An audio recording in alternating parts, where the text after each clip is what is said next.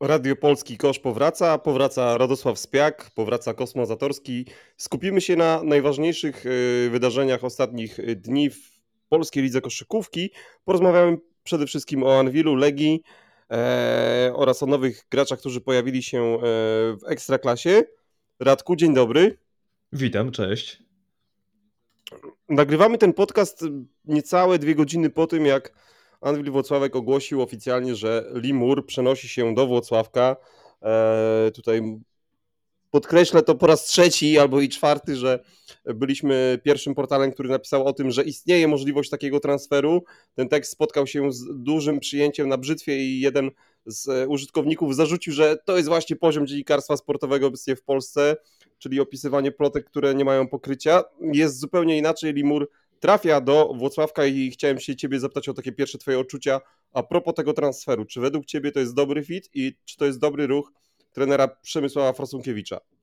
Ja ogólnie jestem fanem Limura jako zawodnika. Uważam, że jak na warunki polskiej ligi to jest naprawdę świetny gracz, tylko pytanie właśnie, czy faktycznie będzie w stanie się dopasować do tego, czego potrzebuje Anvil. Moim zdaniem Anvil ma trochę problemów z mijaniem pierwszej linii obrony, z graniem takich akcji typu drive and kick, gdzie otwiera się miejsce dla strzelców.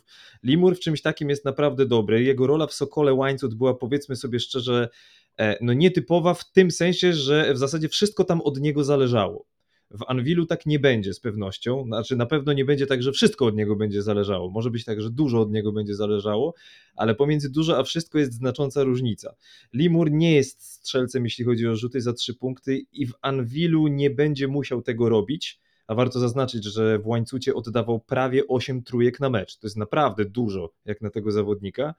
I moim zdaniem, powiem tak, nie zdziwię się, jeśli krótkoterminowo to znaczy w najbliższych dwóch, trzech meczach nie wszystko jeszcze będzie grało i oczywiście będą głosy, że nie, że co to za transfer, że beznadzieja. Natomiast uważam, że długofalowo, mam na myśli w kontekście do końca sezonu, ten transfer bardzo się Anwilowi opłaci.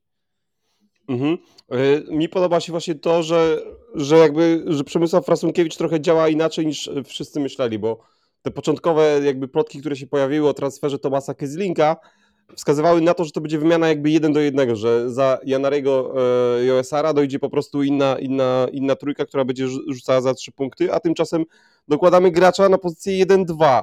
Ale z drugiej strony to otwiera więcej minut na pozycji numer 3 dla Josha Bostika, który też może grać jako czwórka w tych smallballowych ustawieniach z Lukiem Petraskiem. E, wiesz co, mi podoba się to, że, że, że Limur to na pewno jest gracz, który będzie mijał tą pierwszą linię obrony, a jeżeli masz takiego gracza, który według zaawansowanych statystyk bardzo dobrze gra na pick and rollu i bardzo dobrze rozwiązuje te sytuacje i one się kończą zazwyczaj punktami, to jest to jak najbardziej transfer na plus. Tym bardziej, że słyszałem, że Limur nie był do końca zadowolony z tego, jak to wygląda w łańcucie i nie był jakby szczęśliwy w tej drużynie. Zresztą dzisiaj, mm, chwilę przed tym, jak e, zaczęliśmy nagrywać ten podcast, Pamela Wrona napisała tekst, w którym rozmawiała z e, nowym pre prezesem Sokoła Łańcut i on zdradził tam kwotę buyoutu. E, nie powiedział tego wprost, ale z tekstu wynika, że jest to kwota około 100 tysięcy złotych, więc wydaje mi się, że e, Sokół zrobił całkiem niezły interes i te pieniądze z buyoutu plus uwolnienie środków z dużego kontraktu Amerykanina pozwolą im na zakontraktowanie dwóch graczy. Moim zdaniem to może być z korzyścią dla obu stron. To się w sumie nieczęsto zdarza, żeby y, wymiany, czy trady, czy po prostu, jak to się zwykło, może nie do końca ładnie określać, ale wyciągnięcie jednego zawodnika z drużyny do innej w obrębie danej ligi wyjdzie z korzyścią dla obu stron. Moim zdaniem tak będzie w tym przypadku, zakładając oczywiście, że, że y, Limur pozostanie zdrowy. Natomiast jeszcze chciałem nawiązać do tego, o czym mówiłeś, o tym przesunięciu Josha, Josha Bostika na pozycję numer 4 też mi się wydaje, że to będzie z korzyścią dla niego. Generalnie Josh Bostic w tym sezonie ma przede wszystkim problemy rzutowe, o tym wszyscy wiemy, no bo 20 prawie 8% skuteczności z gry jak na tego gracza to jest koszmarnie mało.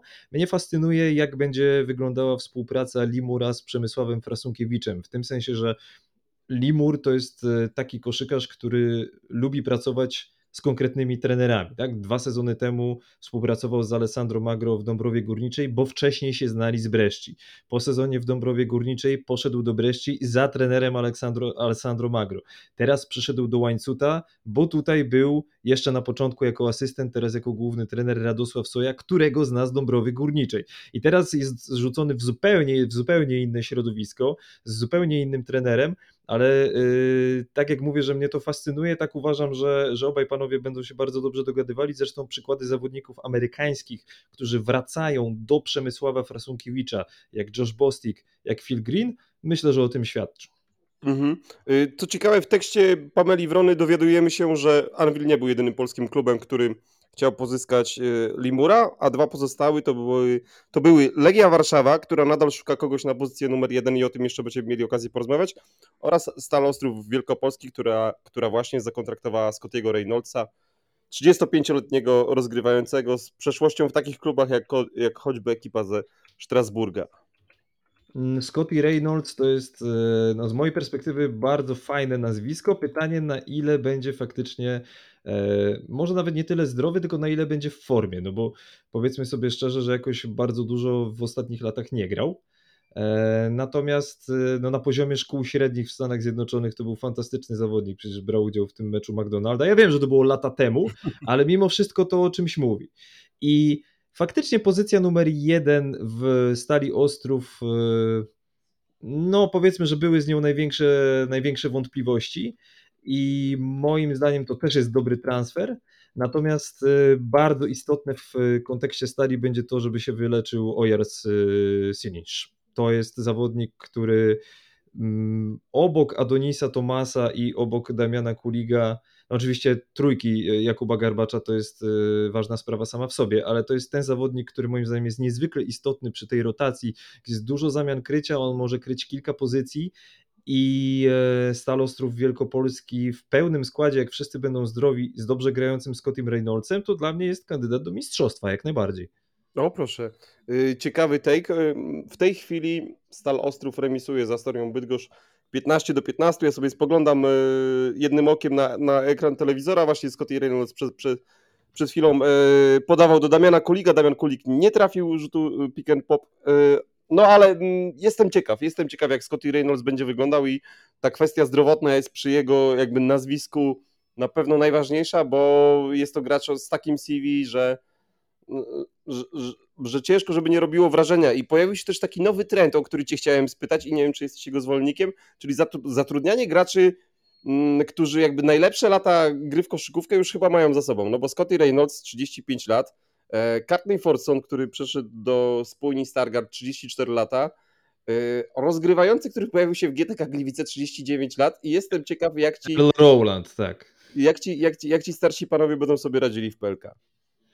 No to jest, e, znaczy ten trend wynika moim zdaniem po części z pieniędzy, no bo ci gracze, biorąc pod uwagę ich wiek, w dużej mierze też e, część tych zawodników e, nie grała jakoś bardzo dużo w ostatnich latach, czy to ze względu na kontuzję, czy jeszcze wcześniej ze względu na COVID, więc wydaje mi się, że tutaj istotną rolę tworzą finanse. Wiesz co, wydaje mi się, że oczywiście można to rozpatrywać w kategorii trendu, bo faktycznie więcej, coraz więcej jest takich przypadków, ale moim zdaniem mimo wszystko to są zawsze kwestie indywidualne. Tak na koniec dnia, jak to się zwykło określać. Dlatego, że każdy koszykarz jest inny, każdy ma inne podejście. Jeden w wieku 35 lat będzie już chciał po prostu spokojnie dograć karierę w jakiejś ważnej roli w fajnym klubie za w jego mniemaniu dobre pieniądze, a inny jeszcze w wieku 35 lat będzie chciał się odbić i będzie chciał pójść jeszcze wyżej. Generalnie ja wiem, że e, Erlo Rowland jako 39-latek to był szok w GTK Gliwice, ale powiem Ci szczerze zupełnie, że ja bym dał mu szansę. Zobaczymy, co będzie na koniec listopada.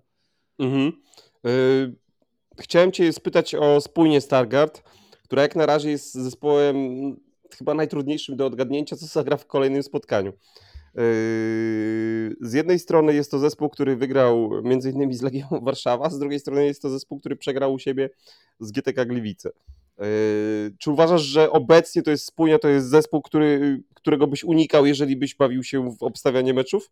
No zdecydowanie, no nie ma nawet o czym mówić. Ja miałem okazję e, komentować dwa mecze spójni w tym sezonie, jeden we Wrocławiu na starcie rozgrywek, absolutnie najgorszy moim zdaniem mecz e, spójni w tym sezonie i e, no chyba najlepszy, czyli ten właśnie w Warszawie, wygrany dwoma punktami.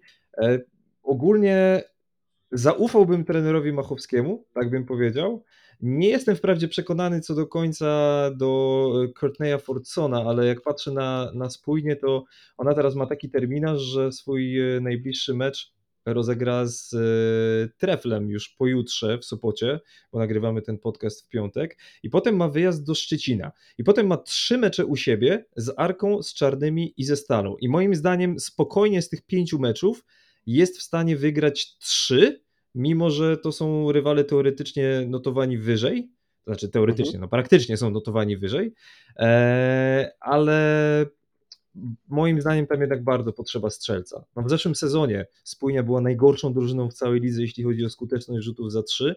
W tym sezonie jedyną drużyną gorszą od niej na razie na tym etapie sezonu jest Anwil Włocławek. Więc mhm. nie jestem pewien, czy, czy Courtney Forson jest w stanie spełnić tę rolę, no zobaczymy.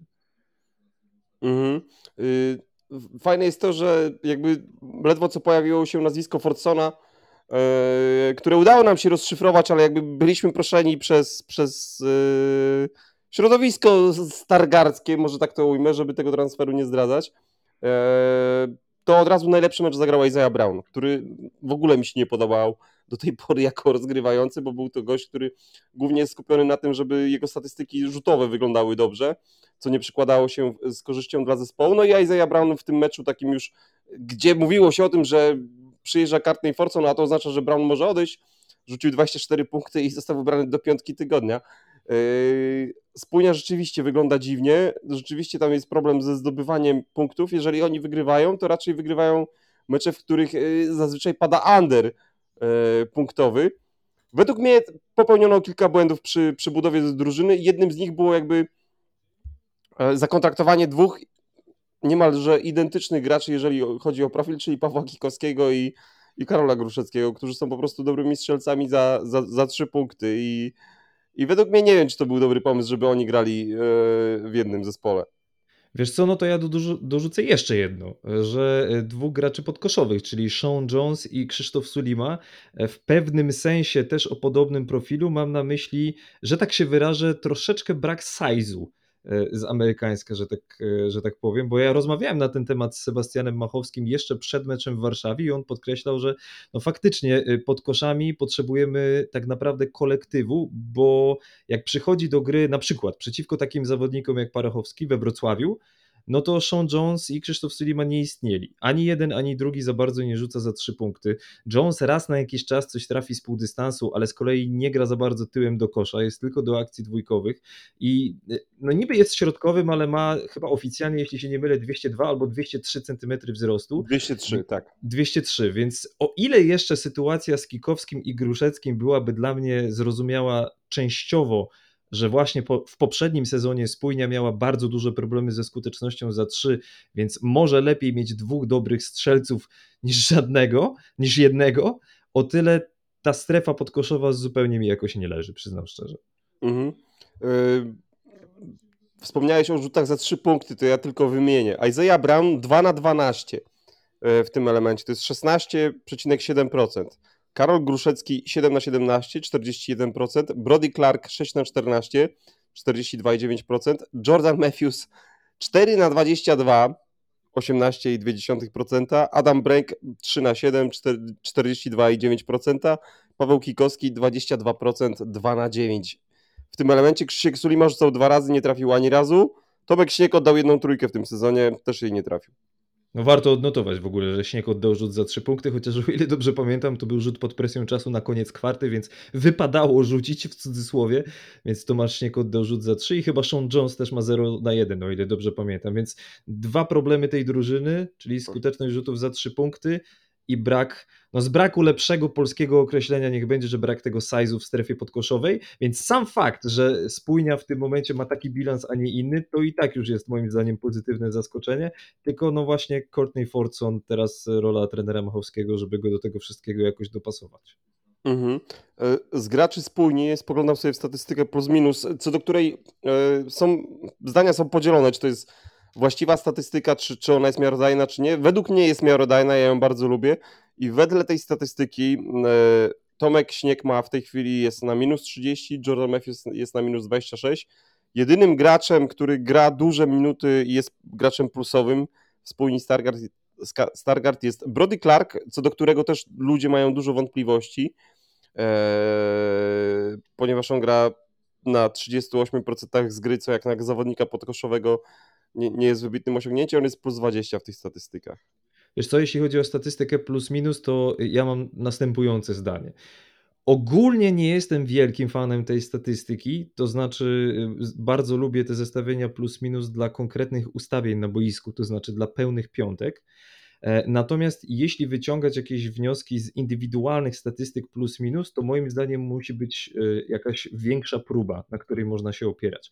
Bo jak się popatrzy na jeden mecz, i e, powie się, że no, dany zawodnik miał minus 15, więc tam z nim na boisku zespół grał zdecydowanie gorzej. Ja bym tak szybko wniosków nie wyciągał. Moim zdaniem, jak mamy konkretną próbę, dajmy na to 10 meczów, i w tych 10 meczach w statystyce plus minus widać, widać jakiś trend, widać jakąś powtarzalność, to wtedy można zacząć to analizować. Nie jestem przekonany co do tego, że po pięciu rozegranych meczach to jest wystarczająca próba, więc, yy, więc tutaj troszeczkę jeszcze nie będę, się, nie będę się w to wkręcał, jeśli pozwolisz. Jeszcze, jeszcze chcę poczekać trochę. Mhm. Zostawmy spójnie, poświęci, poświęciliśmy jej dużo czasu. Ja jestem ciekawy Twojego typu na mecz z Treflem, z Treflem Sopot. Ja tutaj grałbym mimo wszystko na Trefla i, i na to, że zrobią, że zrobią handicap, który zakładają bookmacherzy. E, znaczy Trefl tak, natomiast czy handicap to już taki pewny był, nie był. Tak. Okay. Legia Warszawa.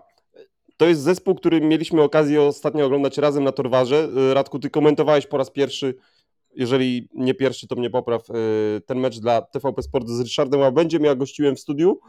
E, miałem okazję porozmawiać z Jeffreyem Grossalem, z Łukaszem Koszarkiem, z Janisem Berzinsem i jakby ten mecz tylko potwierdził moje wszystkie obawy i moje jakby wszystkie pragnienia tego, żeby właśnie taki gracz jak Limur znalazł się w Legii Warszawa, czyli, czyli, czyli ktoś, kto odciąży Reja McCalluma z obowiązków e, dyrygenta zespołu, w których on się chyba nie sprawdza najlepiej, on jest bardziej łowcą punktów i przez to cierpi cała drużyna. Według mnie w ogóle dobranie, dobranie do jednej drużyny Devina Marbla i Reya McCalluma to jest błąd. Że, że to nie są gracze, którzy się uzupełniają. Przyznam, że faktycznie e, Ray McCallum gra zdecydowanie za bardzo indywidualnie, zwłaszcza w końcówkach meczów, kiedy trochę pod presją czasu, trochę pod presją obrony rywala, ale myślę, że trochę też sam z siebie chce po prostu pokazać, że, że on jest liderem i że można na nim polegać. Nie jest to złe samo w sobie, o ile by działało. Natomiast na razie nie działa i ja myślę, że przy tej okazji warto, czy może nawet trzeba podkreślić, że Ray McCallum w swój kontrakt ma wpisany buyout do momentu, kiedy Legia gra w Lidze Mistrzów, to on będzie w tej drużynie, a potem, jeśli ktoś wyłoży odpowiednie pieniądze, to może z tej drużyny odejść. Więc miałem taką chwilę zawahania, czy on aby nie gra trochę za bardzo pod siebie również w tym kontekście. Nie twierdzę, że tak jest i nie będę tego rozwijał, ale jeśli Legia nie wyjdzie z grupy w Lidze Mistrzów, nie zajmie co najmniej trzeciego miejsca, no to na koniec tego roku kalendarzowego może się okazać, że McCalluma w Legii już nie będzie. Więc wtedy tym bardziej taki ktoś jak Limur byłby bardzo dobrym rozwiązaniem. To są oczywiście nasze spekulacje, no ale trochę na tym polega ten podcast, powiedzmy sobie szczerze i ogólnie rozmowy o, o zmianach w składach. Legia swój ostatni mecz w Lidze Mistrzów w fazie grupowej gra 20 grudnia. E, no i jeśli z grupy nie awansuje, to, to myślę, że szykują się zmiany nawet nie, tylko ze, nie, nawet nie tylko ze względu na samego McCalluma, a może i nawet wcześniej szykują się zmiany i to dość szybko, bo sam Wojciech Kamiński przecież przyznawał, że coś trzeba zmienić, że on sam nawet nie jest pewny swojej posady, no bo e, prezes klubu Jarosław Jankowski pewnie też e, jego cierpliwość nie trwa wiecznie i najgorsze moim zdaniem jest to, że Legia ten mecz przeciwko Ostendzie spokojnie mogła wygrać. Mam na myśli tak naprawdę spokojnie. To nie, nie można się tłumaczyć kontuzją Travisa Lesliego, bo w Ostendzie też było kontuzjowanych dwóch zawodników. Jeszcze przecież w czwartej kwarcie Legia prowadziła. No i te nieszczęsne czwarte kwarty się powtarzają co rusz i skoro to nie jest problem mentalny, bo tak twierdzi Wojciech Kamiński, skoro to nie jest problem zmęczenia, bo ośmioosobowa rotacja no jeśli nikt nie gra powyżej 30 minut regularnie, a tak jest w Legii, że nikt nie gra regularnie powyżej 30 minut, to też nie powinno być problemem, no to co jest? I ja przyznam szczerze, nie znam odpowiedzi na to pytanie w tym momencie. Mhm. Według mnie ten, ten mecz z Ostendą jakby uwy, uwypuklił problemy Legii, czyli jeżeli Devin Marble albo Ray McCallum nie ciągną, nie ciągną spotkania indywidualnie, przez to ile biorą na siebie, to, to, to, to ten zespół nie ma jakby takiej nie ma, jakiej, nie, nie ma tożsamości w ataku i systemu, który pozwala mu istnieć jakby bez punktów tych dwóch graczy, bo była taka sytuacja w czwartej kwarcie, gdzie Ostenda przegrywała trzema punktami, yy, więc wydawałoby się, że za chwilę zaczną się jakieś szaleńcze próby, próby gry jeden na jeden i, i, i szukania punktów, a czym, tymczasem trener, yy, trener Ostendy posadził na ławce dwóch najlepiej punktujących w tym meczu Amerykanów, wpuścił z powrotem na boisku holenderskiego Łukasza Holendę, czyli Van der, Van der Wursta i ten Van der Wurst był plus 12 nie zdobywając punktu. 20-letni rozgrywający tak świetnie kierował grą drużyny w końcówce i oni wiedzieli, co grają. Oni po prostu grali ustawione sety, tam nie było żadnej przypadkowości i te ustawione sety pozwalały im znajdywać podkoszowych e, w sytuacjach sam na sam z koszem. I to było, i to było coś dla mnie naprawdę coś wspaniałego do oglądania, jak, jak ten zespół funkcjonował jako system. Oczywiście, wiadomo, to są gracze, którzy nie są ze sobą od, od, od, od trzech miesięcy, od sierpnia, nie spotkali się, tylko tam część drużyny jest od dłuższego czasu, ale rzeczywiście oni wyglądali jak nie wyglądali jak zespół, którego średnia wieku ma 24 lata na tyle Legii. To było coś, coś, coś naprawdę niesamowitego. No tę zespołowość Ostendy naprawdę bardzo przyjemnie się oglądało, zwłaszcza tak jak mówisz w czwartej kwarcie, bo to było połączone dodatkowo z dobrą obroną. Ja jeszcze a propos Legii i a propos meczu z Ostendą mam kilka przemyśleń, to znaczy raz, że Trochę żałuję, że Dariusz Wyka przestał w ogóle rzucać za trzy punkty. Mało tego, że przestał rzucać, on przestał w ogóle patrzeć na kosz, jak dostaje piłkę za linią 6,75. Rozmawiałem trochę na ten temat z Maciejem Jamrozikiem, z asystentem Wojciecha Kamińskiego. On też zaznaczał, że no trochę w tym systemie Wojciecha Kamińskiego, kiedy Wyka jest na pozycji numer 5, tam nie ma za bardzo ani miejsca, ani czasu dla środkowego jako takiego na, na oddawanie rzutów e, za trzy punkty, chociaż Wyka ostatnio coraz częściej jest razem z Groselem na boisku i akurat moim zdaniem, nie licząc niecelnych rzutów wolnych, które są jego zmorą. Grossel w meczu przeciwko Ostendzie zagrał całkiem ok, tylko że on trochę za rzadko dostaje piłki i nie wiem, czy się ze mną zgodzisz, bo ty go znasz zdecydowanie lepiej, że y, czasami środkowi, jak regularnie nie dostają piłek, a trafiają, to się po prostu frustrują. Ja miałem takie wrażenie, że Grossel jest po prostu sfrustrowany. Tak, tak mogło być, bo Grossel zagrał całkiem przyzwoite spotkanie, ale nadal jakby tych, tych dotknięć piłki miał, miał, miał, miał, miał całkiem mało i notował takie puste przebiegi. To był w ogóle mecz, w którym najgorzej wyglądał Janis Berzins, najrówniej grający legionista do tej pory. Dziwny mecz, y, mecz, w którym Devin Marble nie trafił ani jednego rzutu z gry. Według mnie Legia zrobi ten transfer i zrobi go jeszcze, jeszcze, jeszcze za chwilę, jeszcze przed okienkiem transferowym i, i dołoży po prostu jedynkę, która pozwoli jakby stalić ten zespół i jedynkę, która nie będzie skupiona na punktach, tylko na tym, żeby, żeby uruchomić wszystkich graczy dookoła, bo na razie Łukasz Koszarek, mimo tego, że zagrał swoje najlepsze spotkanie w tym sezonie, to jeszcze to nie jest Łukasz Koszarek, yy, którego znamy i kochamy, to jest Łukasz Koszarek, który ostatnie dwa miesiące siedział na ławce w garniturze, a nie trenował z kolegami. No ja też bardzo liczę na, na powrót Travisa Lesliego. Usłyszałem, że może za dwa tygodnie już będzie gotowy do gry, no bo wyjątkowo pechowa kontuzja, jeśli chodzi o... To było zresztą na rozgrzewce przed spotkaniem ze spójnią Stargard. Miał nawet wystąpić w pierwszej piątce i nagle na rozgrzewce kontuzja to jest jedna z bardziej pechowych rzeczy moim zdaniem, jaka się może przydarzyć w koszykówce. Więc transfer plus Travis Leslie, najbliższy mecz w Lidze Mistrzów, bo też trochę jest tak, że mam czasami takie wrażenie, że zespoły grające w europejskich pucharach, zwłaszcza jeśli nie grają w nich regularnie, e, to do momentu, kiedy w nich grają, bardziej koncentrują się trochę na tych pucharach niż na lidze. Wprawdzie Legia, nawet koncentrując się na pucharach, przegrywa, chociaż przypomnijmy, po dogrywce z mistrzem Izraela, trzy równe kwarty z bardzo silnym Galatasaray na wyjeździe, no i teraz Ostenda zdecydowanie w zasięgu Legii, aczkolwiek mecz przegrany i chciałem zaznaczyć przy okazji to, o czym wspomniałeś, że trener Ostendy e, Dario Dzierdzia, to znaczy ty wspomniałeś o koszykarzach, że, że są ze sobą już któryś sezon. Dario Dzierdzia jest trenerem w Ostendzie przez 11 lat już w tym momencie. Natomiast trenerem, ja o tym mówiłem też w trakcie transmisji, ale myślę, że to warto podkreślić, jeśli może nie mieliście okazji posłuchać, że trenerem z najdłuższym stażem w jednym klubie na poziomie Energa Basket Ligi jest Wojciech Kamiński, a on został trenerem Legii w lutym 2020 roku, czyli niecałe 3 lata. I to coś mówi. Co i tak jak na polską ligę jest szmatem czasu. Te W pewnym lata sensie, Wojciech- w pewnym sensie tak. I oczywiście, I oczywiście tutaj wiem, że Mantas Czesnałski z Słupsku, wiem, ale dlatego specjalnie powiedziałem, na poziomie Energa Basket League. Mhm. Czekamy na transfer Legii, czekamy na lepszą Legię, bo wydaje mi się, że tam jest wszystko, tylko, tylko jakby na razie to, to wszystko nie funkcjonuje. Nie wiem, nie wiem czy może, może, może popełnione zostały błędy właśnie przy budowie tego zespołu i może to nie jest zespół ludzi, którzy potrafią ze sobą funkcjonować, ale indywidualności jest tam sporo. Ja cały czas wierzę, że ta Legia to gra teraz obecnie na 60% tego, co mogłaby grać, gdyby, gdyby funkcjonowała tak jak, tak jak powinna.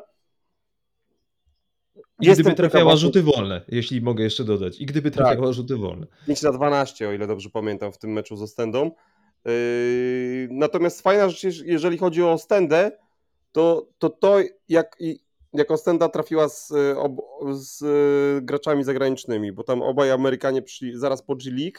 Mi podoba się ten ogólnie kierunek, kiedy ludzie trafiają do, do Europy prosto po G League. Jest to swego rodzaju gambling, ale, ale na przykładzie właśnie Ostendy czy, czy transferów, które wykonał y, Michał Dukowicz z pomocą Karola Bruskiego w, MKS-ie Dąbrowa, pokazuje to, że, że, warto tych ludzi z G League wyciągać i, i, i że są to nadal gracze jakby w zasięgu, w zasięgu finansowym polskich klubów. Tymczasem Jakub Garbacz trafia, trafia swoją pierwszą trójkę, Ostrów wychodzi na prowadzenie czterema punktami i jak na razie Astoria wygląda świetnie w tym meczu.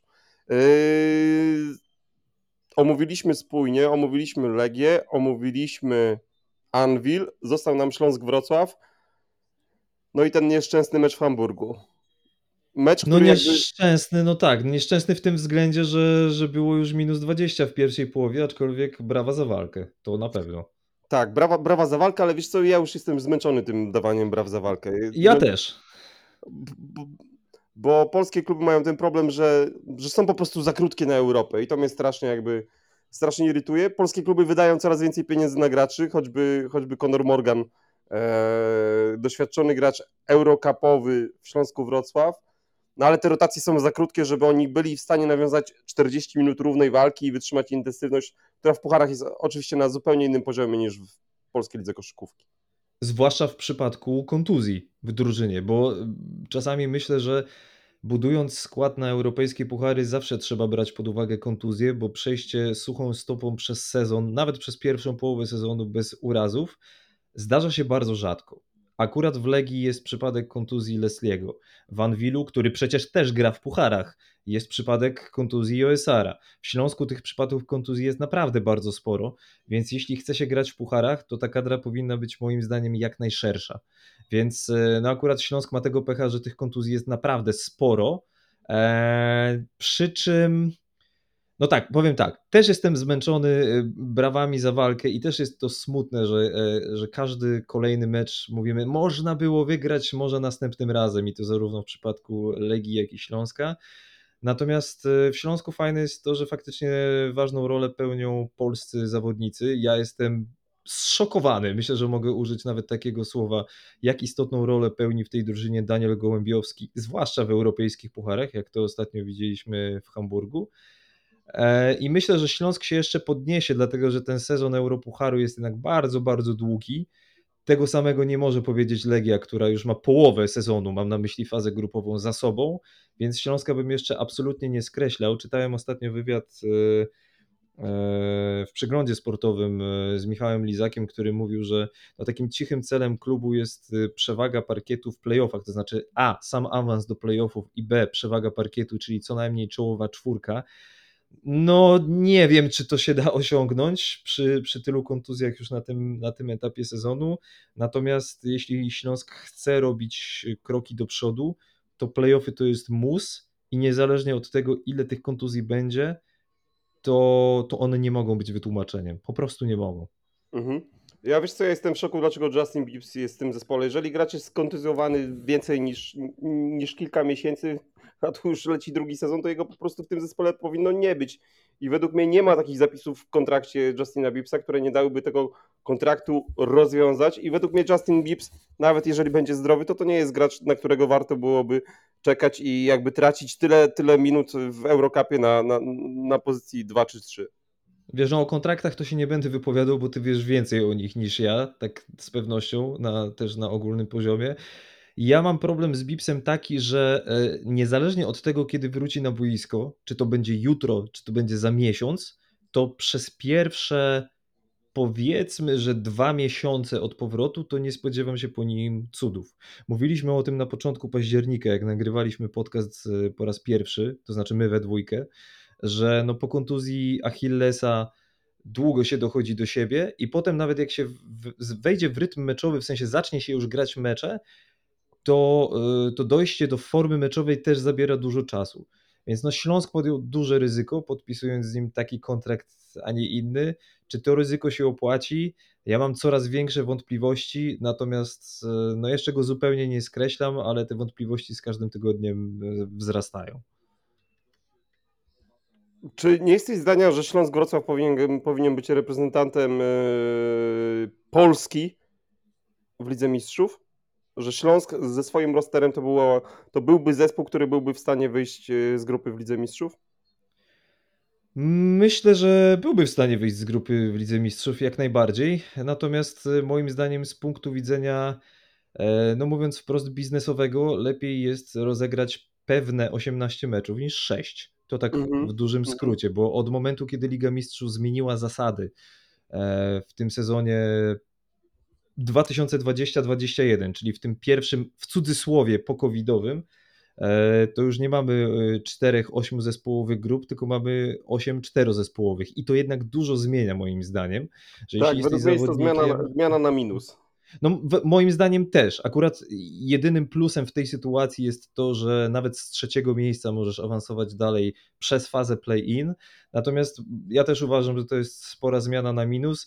Słyszałem, że FIBA argumentuje to takim myśleniem, że less is more, czyli mniej znaczy więcej i że każdy mecz wtedy w cudzysłowie jest świętem. Tak samo jak w piłkarskiej Lidze Mistrzów E, masz sześć meczów w fazie grupowej, a nie powiedzmy więcej. No ale koszykówka to nie piłka nożna to raz, a dwa, że jak jesteś zawodnikiem zagranicznym, który dostaje ofertę, niech będzie, że równą finansowo od e, mistrza i wicemistrza Polski, myślę, że z perspektywy, mówię czysto teoretycznie, czyli od Śląska i od Legii i myślę, że z perspektywy tego zawodnika to nie ma kompletnie żadnego znaczenia, czy to jest mistrz czy wicemistrz Polski, to ten zawodnik patrzy na europejskie puchary. Jak zobaczy, że w pucharze A mogę rozegrać co najmniej 18 meczów, a w pucharze B po 6 mogę się pakować, no to wybór jest chyba oczywisty. Mhm. Bratku, chyba powiedziałeś wszystko, co, co myślałem na ten temat. Nie ma co, co, już tutaj y, za wiele dodawać. Ja tylko dodam na koniec, że y, nadal nie wiemy do końca, jak będzie wyglądała Liga 3 na 3 w Polskiej Lidze Koszykówki o szumnej nazwie Lotto 3 na 3 ale, ale dzisiaj Kamil Hanas, y, czyli wczoraj Kamil Hanas wieczorem w swoim programie Strefa Hanasa pochwalił się, że otrzymał dwa telefony w sprawie gry w Lidze 3 na 3 od y, Olivera Widina i Janusza Sińskiego. Ale przyjął zaproszenie?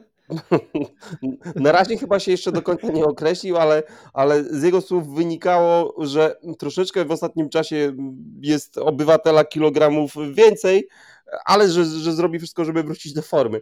No i tak, tak się zastanawiam, czy, czy na tę ligę nie jest po prostu jeszcze za wcześnie? Czy to nie zostało zrobione na zasadzie zróbmy ligę 3 na 3, a jak będzie, a to wszystko wyjdzie w praniu. Znaczy, jeszcze, jeśli chodzi... Tym bardziej, no, no. że pojawił się ten list y, Związku Koszykarzy, którzy jakby domagają się określenia, na jakich zasadach rozgrywane są te mecze i, i uszczegółowienia zapisów kontraktowych, co w przypadku kontuzji może się wydarzyć, jeżeli, jeżeli doznaje któryś z graczy, także jestem ciekawy tego projektu, ale mam olbrzymie wątpliwości, tym bardziej, że telefony, telefony do Kamila Hanasa jakby nie pomagają w budowaniu dobrego produktu. Oczywiście fajnie byłoby zobaczyć Kamila Hanasa, ale czy w 3 na 3? No nie wiem. No to ja odpowiem w ten sposób, yy, bo mówiłeś, że czy może nie jest za wcześnie. Znaczy, moim zdaniem nie jest za wcześnie w tym sensie, że taka liga faktycznie mogłaby już powstać, nawet w tym sezonie. Natomiast mam spore wątpliwości co do zbyt dużej liczby niewiadomych i ogólnego odbioru tego pomysłu w środowisku. W tym zawiera się między innymi właśnie to stanowisko Związku Zawodowego Koszykarzy. Natomiast ja patrzę też z perspektywy swojej takiej trochę dziennikarskiej, że że właśnie na przykład kiedy rozgrywać tę ligę? Okej, okay, teraz ta liga rozpocznie się w trakcie przerwy na mecze reprezentacji i ten pierwszy turniej w ramach Ligi 3 na 3 odbędzie się w Lublinie 12 i 13 listopada, czyli sobota, niedziela. Ale 13 listopada gra reprezentacja Polski 5 na 5 na wyjeździe z Chorwacją, więc to powinno być wydarzenie numer jeden na ten dzień, a jednocześnie będzie w ten sam dzień organizowana Liga 3 na 3 Mam po prostu wrażenie, że trochę to, co jest najważniejsze, czyli e, kadra 5 na 5 będzie zabierała widzów e, no lidze 3 na 3 mówiąc, a może nawet będzie odwrotnie w sumie, kto wie. Bo po prostu terminowo mi się do, to do końca nie zgrywa. Oczywiście wiem, że jeśli ta liga ma być rozgrywana w takiej formule, w jakiej ma być rozgrywana, to musi być rozgrywana w przerwach na mecze reprezentacji, tylko po prostu się zastanawiam, czy to jest to rozwiązanie, które faktycznie zapewni popularność i, i zapewni rozwój, bo moim zdaniem Mhm. nie jest za wcześnie na tę ligę, ona może już być w tym sezonie, ale co do sposobu organizacji, no mam sporo wątpliwości. Mhm. Ja chyba jednak byłbym, e, byłbym bliższy temu, żeby taką ligę organizować e, latem, wiosną, kiedy to jest najlepszy czas na granie turniejów 3 na 3 kiedy, kiedy możesz grać te turnieje na dworze, kiedy masz Też, publikę na tak, dworze i, masz rację.